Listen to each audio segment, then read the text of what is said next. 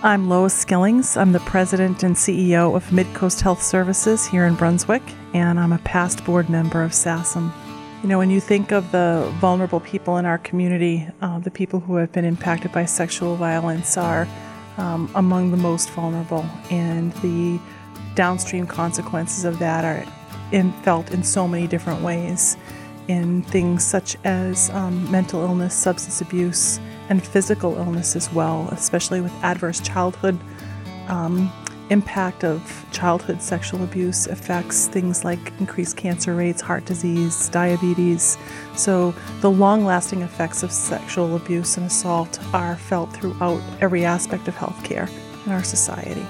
There are major studies by, um, and it's well researched and well founded, that it's called Adverse Childhood Experiences